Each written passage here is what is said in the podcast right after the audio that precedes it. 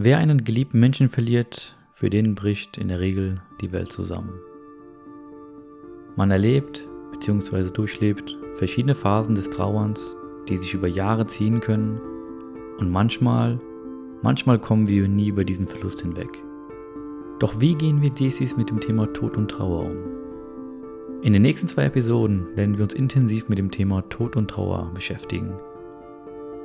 Im ersten Teil der Serie habe ich Sarah zu Gast, die uns einen intimen Einblick in ihre Vergangenheit geben wird und das erste Mal nach über 25 Jahren sich bereit erklärt hat, in der Öffentlichkeit über den Verlust ihrer Mutter zu sprechen, die eines Tages den Entschluss traf, sich das Leben zu nehmen. Auf Wunsch von Sarah wurde ihre Stimme verzerrt dargestellt und ihr Name ist ebenfalls frei erfunden.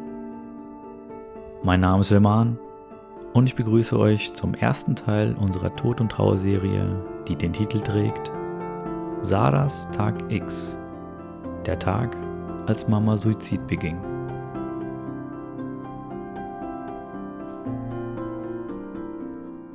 Hallo Sarah und willkommen beim Desi Talk. Hallo Rehman, freut mich hier zu sein. Vielen Dank für deine Zeit und für die Einladung.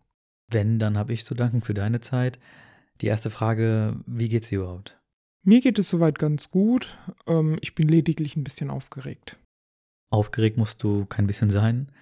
Ähm, obwohl wir ja heute über ein sehr, sehr heikles Thema reden wollen, nämlich über Tod und Trauer. Über Instagram hatte ich ja eine Umfrage gestartet gehabt oder besser gesagt berichtet, dass wir über das Thema Tod und Trauer reden wollen. Und auf die Frage hin, ob jemand was dazu beitragen kann, hast du dich ja bei uns gemeldet. Ja, das ist richtig. Aus einem einfachen Grund. Ich habe selbst die Erfahrung mit Tod und Trauer in der Vergangenheit gemacht und wollte einfach meinen Teil dazu beitragen. Ist es das erste Mal, dass du über dieses Thema öffentlich redest? Ja, es ist das erste Mal, dass ich öffentlich über dieses Thema spreche und auch ähm, das erste Mal, dass ich überhaupt mit jemandem spreche, der, aus, der meinem Kulturkreis angehört. Ich glaube, da sind dir viele Menschen dankbar dafür, dass du dir die Zeit genommen hast, diesen Mut aufbringst, mit uns darüber zu reden. Da würde ich schon direkt eigentlich mit meinen Fragen starten und die erste Frage wäre, wie lange ist denn überhaupt diese ganze Geschichte her, die dir widerfahren ist? Es sind inzwischen mehr wie 25 Jahre vergangen, als ich diese Erfahrung machen durfte oder machen musste. Wieso hast du dich jetzt gerade bereit erklärt, darüber zu reden? Der Podcast von DC Talk hat mich eigentlich dazu bewegt, jetzt über die, diese zwei Tabuthemen zu sprechen, weil jetzt eine gewisse Zeit vergangen ist und ich auch mental bereit bin, über diese Themen zu sprechen, öffentlich. Fangen wir ganz von vorne an. Ihr seid von Pakistan hierher gewandert. Möchtest du darüber uns was erzählen? Mein Vater ist ja vor vielen Jahren als erstes nach Deutschland gekommen, hat hier Asyl beantragt, hat eine gewisse Zeit gearbeitet, um Geld zu sparen. Und als er dann soweit das Geld zusammen hatte, um meine Mutter und meinen Bruder und mich nach Deutschland zu holen, hat er meine Mutter das Geld geschickt und dann ist sie mit meinem Bruder und mit mir ihm nach Deutschland gefolgt. In Deutschland angekommen, wie lief es dann da weiter? Also es ist ja so, dass die Familie meiner Mutter, generell auch meine Mutter, schon in Pakistan ein sehr modernes Leben geführt haben. Und ähm, dadurch, dass mein Vater sehr früh geheiratet hat und die Welt bereist hat, er auch eine sehr moderne Einstellung hatte und ähm, meine, meine Eltern sich relativ schnell integriert hatten. Beide waren berufstätig, also mein Vater wie auch meine Mutter. Wir haben nicht dieses typische ähm, Asylbewerberleben geführt, wie man das kennt, indem man in einem Asylheim lebt, sondern wir haben relativ früh eine eigene Wohnung gehabt in Deutschland und ähm, mein, meine Mutter hat einen Führerschein gehabt, wir hatten Auto, Motorrad, also nicht dieses typische Leben, wie man das heutzutage vielleicht kennt. Mein Bruder und ich, wir beide haben die Grundschule besucht, so wie jedes Kind im Grundschulalter. Eigentlich eine intakte Familie. Das ist ein sehr interessanter Punkt, wenn ich überlege, dass ihr vor vielen Jahren schon hier wart und schon sehr modern gelebt habt, was ja nicht wirklich typisch ist. Und trotzdem scheint es so, dass es eine intakte Familie und auch eine glückliche Familie war. Verstehe ich das richtig? Ja, ich kann mich erinnern, obwohl ich ein, ein Kleinkind oder in Anführungsstrichen ein Kleinkind war, kann ich mich noch sehr gut an die Zeit erinnern, dass wir eine sehr glückliche Familie waren. Meine Eltern haben sich geliebt und es auch offen gezeigt, dass die sich lieben. Das ist nicht so wie in der, ähm, in der muslimischen Kultur, dass das nicht vor den Kindern gezeigt wird, sondern man hat schon die Liebe der Eltern gespürt und auch die Liebe gegenüber den Kindern. Die Situation hat sich ja geändert, als deine Mutter in der Gemeinde jemanden kennenlernte. Genau. Wahrscheinlich werden die Zuhörer jetzt denken, dass es ein Mann war, den sie kennengelernt hat. Aber jetzt werde ich die Zuhörer des Besseren belehren, dass es auch in unserer Kultur die Homosexualität bzw. Menschen gibt, die auch bisexuell sind. Die Person, die meine Mutter kennengelernt hat, oder da ging es um eine Frau. Ähm, anfangs war der Kontakt rein auf freundschaftlicher Basis. Man hat sich zu kulturellen Veranstaltungen getroffen, sich unterhalten, ähm, zusammen gegessen. Mit der Zeit wurde der Kontakt immer intensiver. Es gab gegenseitige Besuche zu Hause, außerhalb der Wohnung. Es wurde halt einfach mit der Zeit sehr, sehr intensiv. Die haben sehr viel Zeit miteinander verbracht, fast jede freie Minute, obwohl meine Mutter Vollzeit berufstätig war und die andere Dame auch berufstätig war, hat man sich trotzdem die Zeit gesucht, um diese intensive, diesen, diesen intensiven Kontakt aufrechtzuerhalten. Hat dein Vater was von der Situation bemerkt? Hat er da irgendwelche Anzeichen gesehen oder wie hat er die ganze Sache wahrgenommen? Also anfangs hat er die ganze Sache locker gesehen, die Freundschaft. Er dachte, es ist eine reine Frauenfreundschaft, wie es halt heutzutage ist, genauso wie wenn ich jetzt eine Freundin habe, die ich mit nach Hause bringen würde oder wenn mein Bruder einen Kumpel nach Hause bringt. So hat mein Vater die Sache am Anfang erst gesehen und hatte auch keine Einwände gegen diese Freundschaft, hat auch seine Zustimmung erteilt, dass gegenseitig Besuche stattfinden.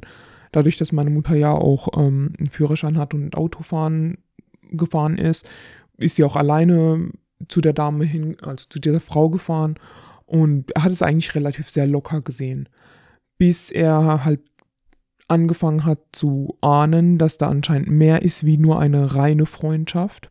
Nach einer gewissen Zeit hat er dann natürlich auch Fragen gestellt gegenüber meiner Mutter, die sie dann zwar am Anfang noch verneint hat, also dass sie keine Beziehung mit dieser Frau führt, aber die Anzeichen waren halt wirklich eindeutig, dass man das gar nicht verheimlichen konnte.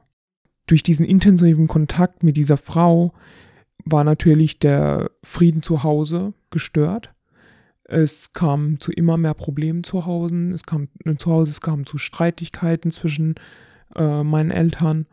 Es führte auch dazu, dass diese Frau und meine Mutter gemeinsam versucht haben, meinem Vater so die, äh, das Gefühl zu geben, dass er als Mann nichts wert ist, sondern da zwei starke Frauen sind, die gegen ihn ankämpfen. Okay, da hätte ich jetzt eine Zwischenfrage. Das klingt jetzt schon so, als ob dein Vater wusste, dass da eine Beziehung herrscht zwischen den beiden. Wie gesagt, er hatte es am, am Anfang geahnt, aber er hat anscheinend ähm, mehrere Indizien dann auch gehabt. Ein Indiz, ein Indiz haben mein Bruder und ich ihm dann auch geliefert. Äh, bei einem Besuch bei dieser Frau zu Hause haben mein Bruder und ich, damals waren wir halt noch Kinder und haben halt nicht so wissen können, was richtig und was falsch ist, haben wir durch das Schlüsselloch des Schlafzimmers mal geschaut und haben halt die Mutter und diese Frau zusammen in einer intimen Stellung gesehen. Nach der Rückkehr nach Hause, als wir wieder bei, bei, unserem Vater zu Hause waren, haben wir natürlich unsere Beobachtungen dem Vater erzählt, also mitgeteilt dann wurden es natürlich noch mehr Fragen, also es waren ja äh, klare Anzeichen, dass Kinder ja nicht lügen können. Und da hatte sie eigentlich auch die Möglichkeit nicht mehr gehabt, sich aus dieser Sache rauszureden. Okay, ich versuche das mal nochmal kurz zusammenzufassen. Dein Vater ahnte was, hatte aber irgendwie keine Beweise. Ihr Kinder habt dann per Zufall deine Mutter und die Person da wahrgenommen und gesehen und habt das dann eurem Vater mitgeteilt. Und danach sind dann diese Probleme entstanden, wo sich dann diese fremde Frau sich gegenüber deinem Vater aufgelehnt hat und äh, ihm damit sagen wollte, dass er ja gar nichts wert ist, um damit einen Bruch zwischen deiner Mutter und deinem Vater hervorzubringen. Genau. Meine Mutter war ja eigentlich äh, mental eine sehr starke Frau und auch vom, von ihrem Charakter halt sehr stark. Ähm, die Leute haben sie bis heute so auch stark als in Erinnerung. Allerdings durch die Beziehung mit dieser Frau konnte man sie mental manipulieren. Diese Frau hat sie mental manipuliert und meine Mutter hat sich auch gegen meinen Vater aufgelehnt. Es wurden auch Gespräche geführt, beziehungsweise ähm, ihm mitgeteilt, dass äh, meine Mutter sich scheiden lassen möchte von ihm und sie einen Mann gar nicht benötige, weil sie von ihrem Charakter stark genug ist, um ein Leben ohne einen Mann zu führen und ihr Leben so führen kann, wie sie es möchte, mit einer Frau. Also der Druck wurde dann jeweils von deinem Vater erhöht, genauso wurde der Druck von der Frau erhöht. Und wie du mir mitgeteilt hast, hat das ja auch Konsequenzen für deine Mutter gehabt. Natürlich. Mein Vater hatte ihr, äh, mein Vater hat sie vor die Wahl gestellt. Entweder trennt, also am Anfang hat er noch versucht, ruhig mit ihr darüber zu reden, hat ihr versucht zu erklären, er hat, sie hat einen Mann, sie hat zwei Kinder, sie soll über, äh, na, darüber nachdenken, was ähm, passieren würde im Falle einer Scheidung und dass es halt schlecht ist für die Familie, für den Ruf. Und ähm, als, das, als es nichts gebracht hat, beziehungsweise es nichts geholfen hat, wo er noch ganz ruhig mit ihr gesprochen hat, hat er natürlich den Druck erhöht, indem er dann die äh, Familie dieser Frau mit eingebunden hat und beide zur Rede gestellt hat und versucht hat, auf beide einzureden, was allerdings auch nicht, nicht viel gebracht hat. Der springende Punkt war dann nach einiger Zeit, als mein Vater dann gesagt hat, dass er jetzt die Familie meiner Mutter auch mit einbeziehen wird und der Familie alles mitteilen wird, ähm, was bis dahin geschehen ist, weil man bis zu dem Zeitpunkt wollte er halt einfach die Familienehre und die Familie schützen. Irgendwann hat ihn halt einfach die Kraft verlassen, zu sagen, er verheimlicht jetzt alles in weit, weiterhin und hat ihr dann auch letztendlich dann ähm, klipp und klar gesagt, entweder wird der Kontakt jetzt endgültig eingestellt oder lässt sich dann halt von ihr scheiden. Du erwähntest in einem Vorabgespräch, dass deine Mutter ja dann auch den Kontakt abgebrochen hatte mit der Person, was aber nicht lange hielt. Und dieses ganze Hin und Her hat sich ja am Ende auf ihre Psyche ausgewirkt. Ja, wie du bereits erwähnt hast, sie hat den Kontakt eingestellt, was nicht lange hielt. Mit der Zeit bekam sie, das hat sich so hingezogen, so über drei Monaten. Innerhalb dieser drei Monaten bekam sie Depressionen. Ihr ging es mental immer schlechter. Mein Vater dachte am Anfang, das würde sich legen mit der Zeit, wenn sie vergisst, was aber nicht der Fall war. Eines Tages hat er sie dann ähm, mit zum Arzt genommen und der Arzt hat sie in die Psychiatrie einweisen lassen. Er hat gemeint, sie bräuchte professionelle Hilfe und es wäre besser, wenn sie in die Psychiatrie geht. Das war dann auch so. Sie hielt sich dann zwei Monate, circa zwei Monate in der Psychiatrie auf. Ähm, wir haben sie auch täglich besucht in der Psychiatrie. Mir kam sie, mir persönlich kam sie, obwohl ich ein Kleinkind war, kam sie mir no relativ normal vor. Aber das konnte ich damals gar nicht beurteilen, ob es ihr gut geht oder schlecht geht. Auf mich wirkte sie normal. Kannst du dich daran erinnern, wie dann die Zeit ablief, als sie dann wieder zu Hause war? Also, nachdem sie entlassen wurde, ist sie dem ganz normalen Alltag nachgegangen. Die einzigste Veränderung, die es halt damals gab, sie hat nicht mehr gearbeitet. Sie war lediglich zu Hause, hat sich um den Haushalt gekümmert, ähm, mein Bruder und mich versorgt und ähm, war die meiste Zeit zu Hause. Sie hat auch keine Kontakte nach außen hin geführt oder gehabt. Wir, waren ja, wir haben ja auch damals in dem Zeitalter des Handys nicht gelebt, dass man halt weiterhin Kontakte nach außen halt führen kann.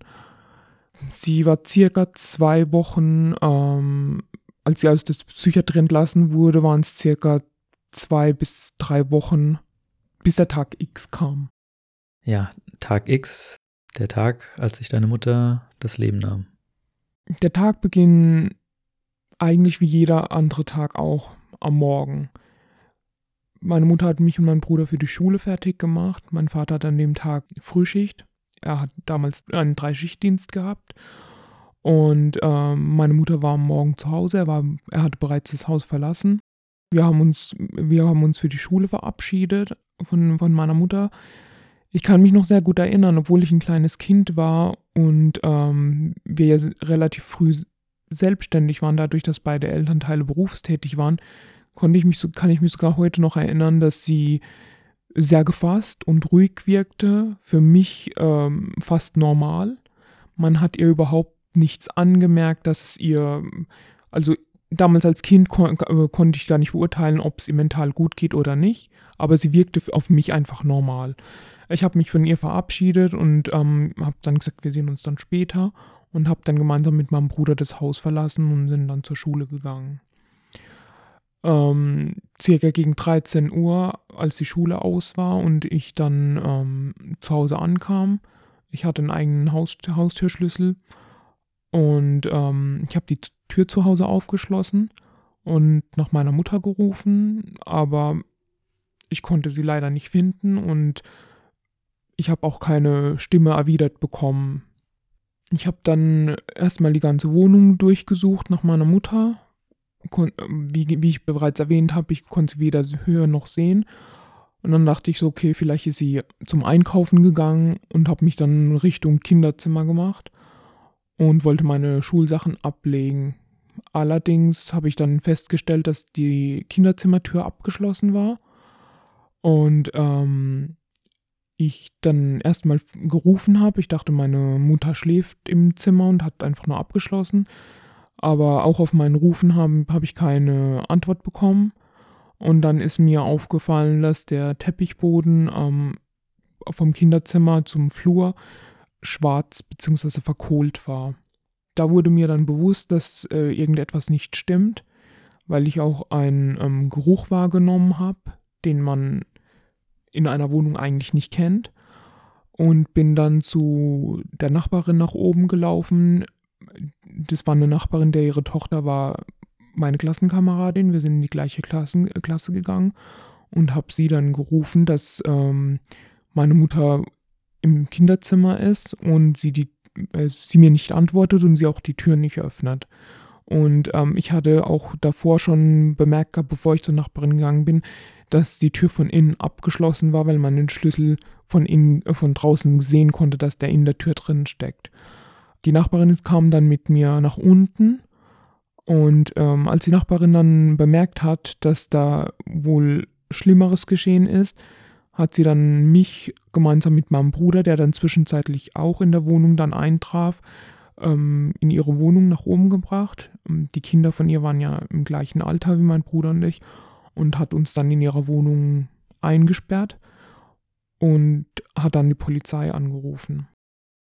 Die Polizei kam dann auch. Ich kann mich dann erinnern, dass circa, es müssten so vielleicht anderthalb Stunden vergangen sein, wo mein Vater dann kam und ähm, die, äh, mein, die Nachbarin die Tür aufgeschlossen hat ihre, zu ihrer Wohnung und er uns weinend ähm, entgegenkam, meinem Bruder und mir, hat uns in die Arme genommen.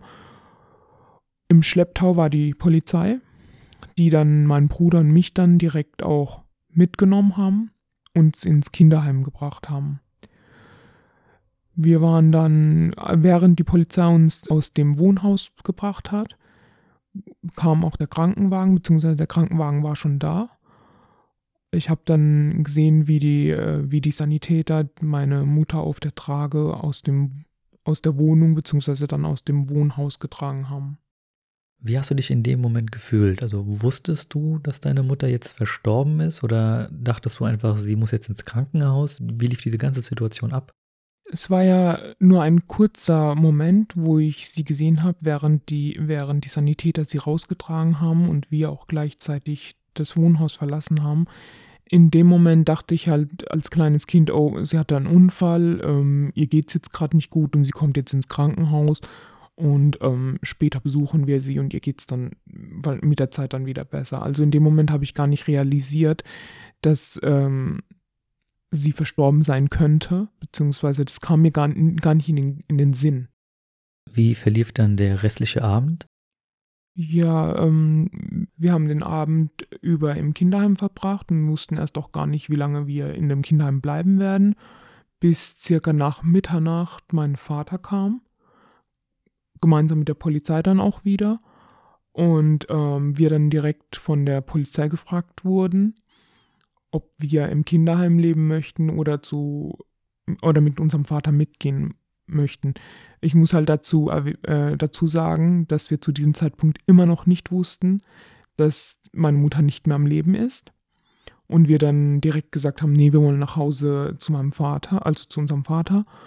Unser Wunsch wurde auch dann respektiert und wir durften dann auch das Kinderheim in dieser Nacht dann verlassen und sind dann äh, mit meinem Vater, damals kann ich mich erinnern, kam noch ein Onkel mit, ähm, sind wir dann nach Hause gefahren. Unterwegs ähm, habe ich meinem Vater die Frage gestellt, ob es der Mama gut geht und er meinte, ja, ihr geht's gut. Und äh, weiter hat er nichts die ganze Fahrt über gesprochen. Und als wir dann vor der Wohnung ankamen und äh, der Onkel die, äh, das Auto dann verlassen hatte, meinte er, wir sollen noch kurz sitzen bleiben, mein Bruder und ich. Dann hat er uns mitgeteilt, dass meine Mutter verstorben ist, also dass sie nicht mehr am Leben ist. Wie war deine Reaktion darauf? Ich habe diesen Satz, dass sie nicht mehr lebt oder nicht mehr am Leben ist, gar nicht realisiert. Ich habe das gehört, habe es zur Kenntnis genommen, aber ich habe nicht getrauert in dem Moment weil als Kind verstehst du sowas vielleicht nicht sofort. Als Kind trauerst du nicht so wie ein Erwachsener oder wenn in einem, wenn sowas passiert im Erwachsenenalter. Okay, du hast es gehört, aber nicht wirklich realisiert und wahrgenommen. Und ihr seid dann nach dieser Nachricht direkt in eure Wohnung gegangen. Ja, so wie du es gerade erwähnt hast, also ich habe es nicht realisiert und ich kann mich auch erinnern, dass die Reaktion bei meinem Bruder fast die gleiche war wie bei mir. Also der hat es auch zur Kenntnis genommen und nachdem wir das dann erfahren haben oder zur Kenntnis genommen haben, sind wir dann gemeinsam mit meinem Vater und dem Onkel in, in die Wohnung nach oben.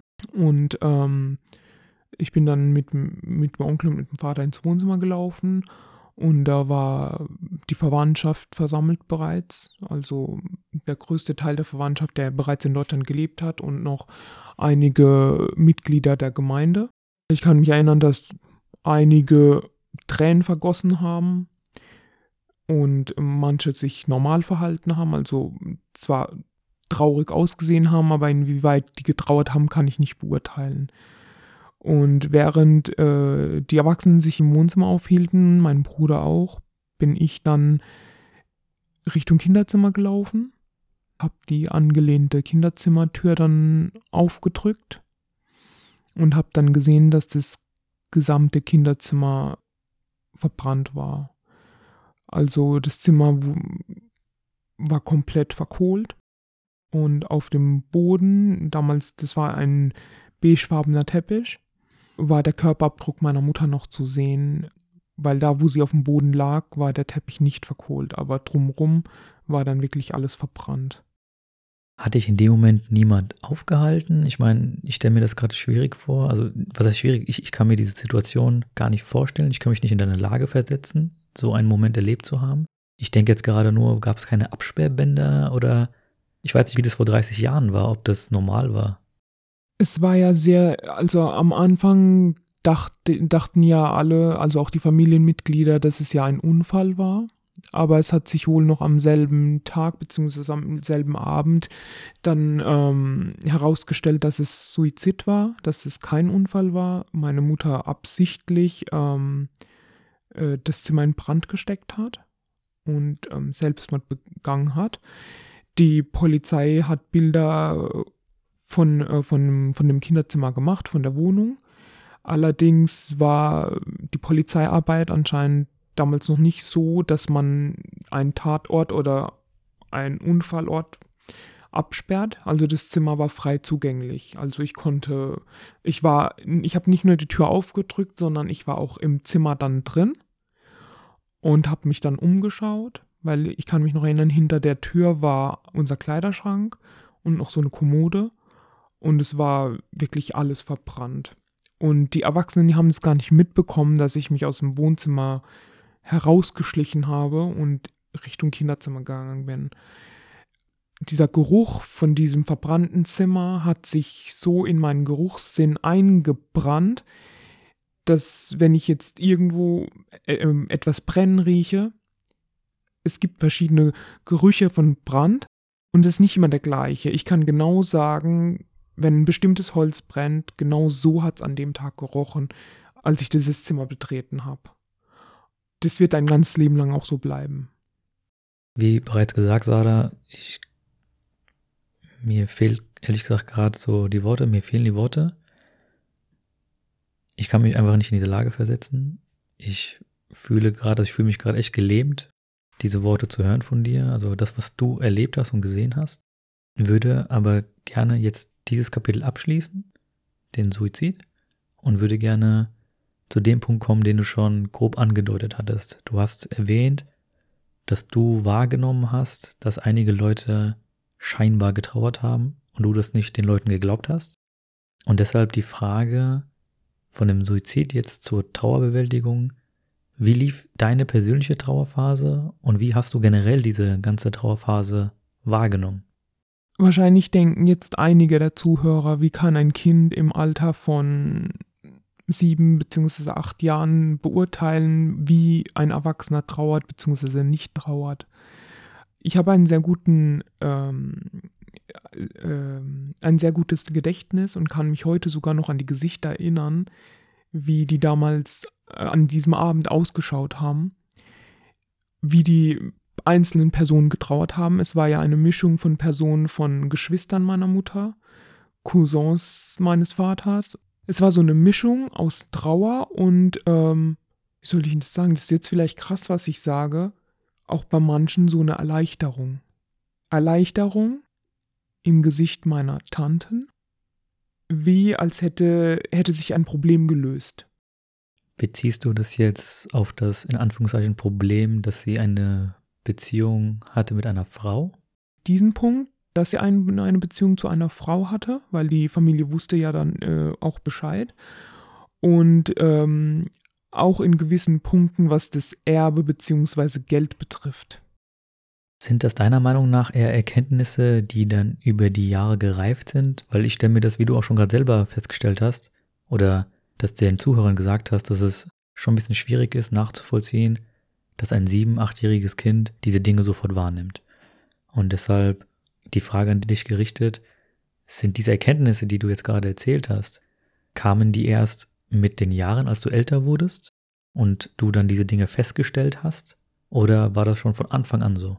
Also es wäre jetzt äh, nicht richtig zu sagen, dass es von Anfang an so gewesen ist, weil man ja, je älter man wird, man ja Dinge anders wahrnimmt wie als Kind.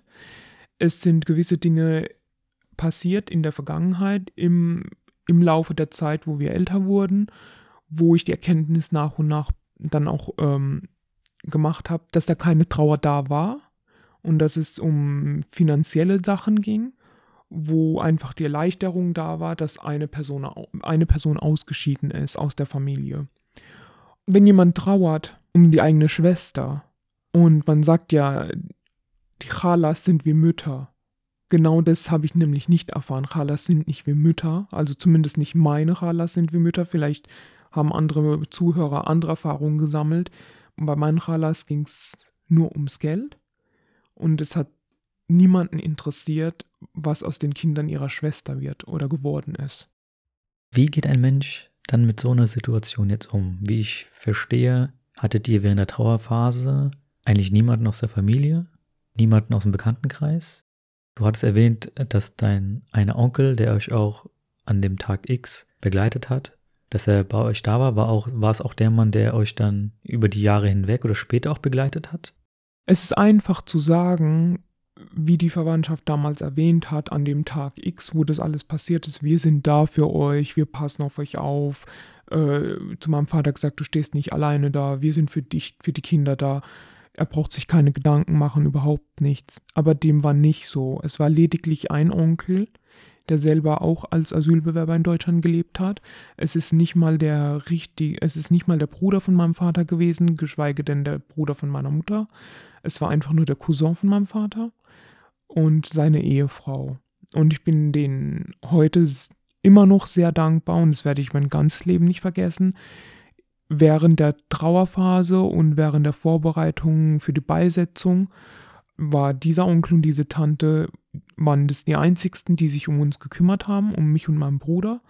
Auch in der Nacht, wo ähm, damals das passiert ist, hat der Onkel und die Tante, ähm, also haben die uns dann mitgenommen zu sich nach Hause, bis die Beisetzung vorbereitet wurde von meinem Vater und alle Dinge geregelt waren, haben wir uns dann bei dem Onkel aufgehalten.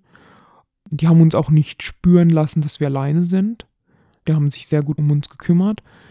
Und es müssten so vielleicht drei bis vier Tage gewesen sein, wenn ich mich so recht erinnern kann, bis mein Vater dann kam und uns für die Beisetzung abgeholt hat. Also die Beisetzung lief dann relativ schnell ab anscheinend. Wie du sagtest, vier Tage, dann wurde sie schon beigesetzt. Meine Frage an dich, wie geht es dir jetzt dabei, wenn du nochmal über die ganzen Sachen das erste Mal so laut drüber redest? Empfindest du Wut gegenüber deiner Mutter, Enttäuschung oder ist es eher so, dass du vielleicht sogar auf irgendeine Art und Weise dir denkst, du kannst es nachvollziehen? Ich weiß, das Wort ist total makaber, aber ob du das nachvollziehen kannst, was da passiert ist, was ich mich aber gerade frage, ist, wie schafft es ein Mensch, der sowas erlebt hat, das zu verdauen, dann noch alleine, weil ja deine Familie dich eigentlich alleine gelassen hat, sozusagen Fremde sich mehr gekümmert haben um euch als die eigene Familie? Was macht das aus einem? Ich fasse es jetzt mal in meine Worte zusammen, um es irgendwie für die Zuhörer verständlich zu machen. Ich habe Wut empfunden gegenüber meiner Mutter, weil es gibt für mich heute als erwachsene Frau gibt es andere Wege, Probleme zu lösen. Sie hat den einfachen Weg gewählt. Sie hat sich einfach das Leben genommen. Sie hat keine Minute daran verloren, also den Gedanken, also sie hat keinen Gedanken daran verloren, dass sie zwei Kinder hat, die sie ein Leben lang brauchen. Es ist halt einfach, diesen Schritt zu gehen, wie gegen die Welt anzukämpfen. Sie hat es nicht geschafft, gegen ihre Gefühle zu kämpfen oder gegen das zu kämpfen, was sie wollte, es war halt damals ein Tabuthema, dieses bisexuelle Sein oder homosexuelle Sein und ähm, sie konnte das nicht ausleben. Und das ist einfach meiner Meinung die, die Phase gewesen, wo sie ja dann auch in die Depression verfallen ist. Was meine Verwandtschaft betrifft, beziehungsweise Bekannten, Verwandten, mein Vater hat immer gesagt, ich sag mal so, dadurch, dass sich meine Verwandtschaft ja bei uns nicht gemeldet hat, nicht gefragt hat nach der Beisetzung meiner Mutter, wie es uns geht, ob wir mal zu denen kommen wollen, es keine Besuche gab, gar nichts, hat mein Vater uns immer gesagt, ich kann mich heute noch erinnern, die werden irgendwann wieder kommen, wenn ihr erwachsen seid. Solange ihr klein seid, braucht euch, wird keiner sich um euch kümmern, aber wenn ihr erwachsen seid, dann melden die sich wieder. Und es war tatsächlich so. Ich kann mich erinnern, ich war, glaube 22, als sich das erste Mal dann sich wieder jemand bei uns gemeldet hat. Und es waren die direkten Geschwister von meiner Mutter. Im Alter von 22 haben die sich dann wieder bei uns gemeldet. Die ganzen Jahre war es denen eigentlich egal, was aus mir oder aus meinem Bruder wird, wie es uns ergangen ist, was für ein Leben wir geführt haben. Ich würde gerne das Thema mit der Verwandtschaft oder was du gerade erwähnt hast, dass sie sich nach vielen Jahren gemeldet haben, gerne aus dem Podcast rauslassen und dir eine viel wichtige Frage stellen, nämlich die, wie hast du es geschafft, nach all dem wirklich das Positive im Leben zu sehen und weiter deinen Weg zu gehen, obwohl du scheinbar niemanden wirklich hattest? Wie ja vielen bekannt ist aus der Gemeinde und auch bekannten Verwandten, war ja meine Mutter äh, mit einem sehr starken Charakter gesegnet, den ich glücklicherweise auch vererbt bekommen habe, diesen starken Charakter. Aber durch diesen Einschnitt in meinem Leben, den Suizid meiner Mutter, hat sich mein Stär äh, Charakter noch mehr gestärkt. Also ich würde sogar behaupten, ich habe den doppelten Charakter von der Stärke her als meine Mutter. Mich hauen einfach äh, Kleinigkeiten nicht um. Bei mir ist es so, eine schlechte Erfahrung gemacht oder es ist was Negatives passiert. Ich stecke nicht den Kopf in den Sand, sondern ich stehe auf und gehe weiter. Ich hake das dann ab, okay, ich habe eine Erfahrung gemacht, eine schlechte, aber es geht weiter, weil mein Lebensdurst und der Wille zu leben einfach viel zu groß und zu stark ist, um Schwäche zu zeigen, beziehungsweise schwach zu sein. Es gibt Momente, wo ich denke, oh, heute ist echt alles scheiße. Tut mir leid für meine Wortwahl. Aber dann denke ich, es kommen wieder bessere Zeiten. Ich bin traurig, ich bin vielleicht auch mal öfters traurig, aber auch diese Traurigkeit mache ich mit mir aus. Ich habe eine sehr gute Freundin, die wie meine Schwester ist, wie meine Mutter, wie meine Seelenverwandte mit der ich auch über alles reden kann. Und wenn es mir wirklich sehr schlecht geht und ich nicht mehr weiter weiß, dann baut sie mich immer wieder auf. Und das ist mein, äh, meine Art, mit Trauer bzw. Traurigkeit oder mit negativen Erfahrungen umzugehen. Und ähm, ich gebe wirklich jedem auf den Weg, wenn, also es, jetzt kann nicht jeder genauso handeln und ähm, so sein wie ich, beziehungsweise Dinge mit sich selbst ausmachen. Es gibt Menschen, die brauchen eine Therapie und es gibt Menschen, die brauchen keine Therapie. Aber das ein, ein Punkt, den ich halt wirklich hier an, dem, an dieser Stelle sagen möchte, dass man in der heutigen Zeit von den Menschen kein Mitleid erwarten kann. Also auch wenn man Probleme hat und seine Probleme teilt, finde ich, kann man kein Mitleid erwarten. Das Einzige, was man eventuell bekommt, jemand hört dir zu, aber es kann dir niemand helfen. Man muss selber den Weg für sich finden, wie man sich helfen kann. Du erwähntest, dass der Glaube für dich auch entscheidend war, um weiterzumachen. Also wie ich ja vorher schon erwähnt hatte, meine Familie ist ja schon vor vielen Jahren sehr modern gewesen. Wir sind jetzt zwar nicht fanatisch religiös, also im Glauben, aber jeder lebt seinen Glauben anders aus.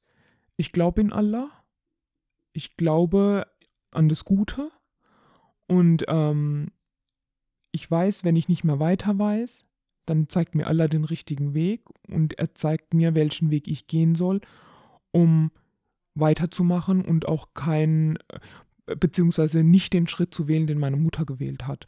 Und ähm, es wäre wirklich das Letzte in meinem ganzen Leben, was ich tun würde, dass ich den Schritt gehen würde, den meine Mutter gegangen ist. Es gibt nichts auf der Welt, wofür ich mein Leben lassen würde. Ja, liebe Sada, dein letzter Satz hat mir ehrlich gesagt ein Lächeln auf den Lippen gezaubert. Das hast du zwar gesehen, aber die Zuhörer nicht. Weil ich dir einfach das glaube, was du gerade gesagt hast. Du hast nach dem Selbstmord deiner Mutter noch so viele weitere Tiefliege erlitten, die wir jetzt in dem Podcast nicht besprochen haben.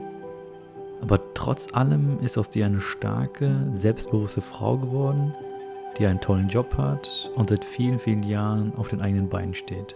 Ich möchte mich nochmal bei dir bedanken, bedanken für deine Zeit und dafür, dass du uns einen sehr intimen und privaten Einblick in deine Vergangenheit gegeben hast und wünsche dir wirklich vom ganzen Herzen alles, alles Gute und ja, und sage dir und den Zuhörern jetzt nur noch Rodafis und bye bye.